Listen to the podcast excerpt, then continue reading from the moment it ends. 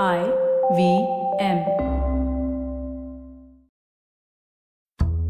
స్త్రీలకు ఉద్యోగం చేస్తూ ఇంటిని నడపడంలో ఎటువంటి ఇబ్బంది ఉండదు.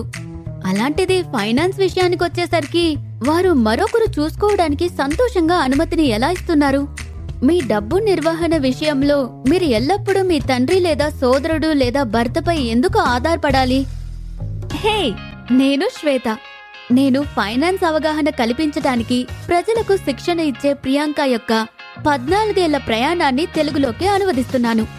చింతించకండి మేము చాలా ఎక్కువ సమాచారంతో మిమ్మల్ని ఓవర్లోడ్ చేయము. ఇది ప్రతి ఎపిసోడ్లో కేవలం వన్ సిప్ ఫైనాన్స్ పాడ్కాస్ట్తో కూడిన ప్రత్యేకమైన చిన్న సాధారణ షో. గుర్తుంచుకోండి ఇది మీ డబ్బు మరియు దాంతో ఏం చేయాలో తెలుసుకోవడానికి మీకు హక్కుంది.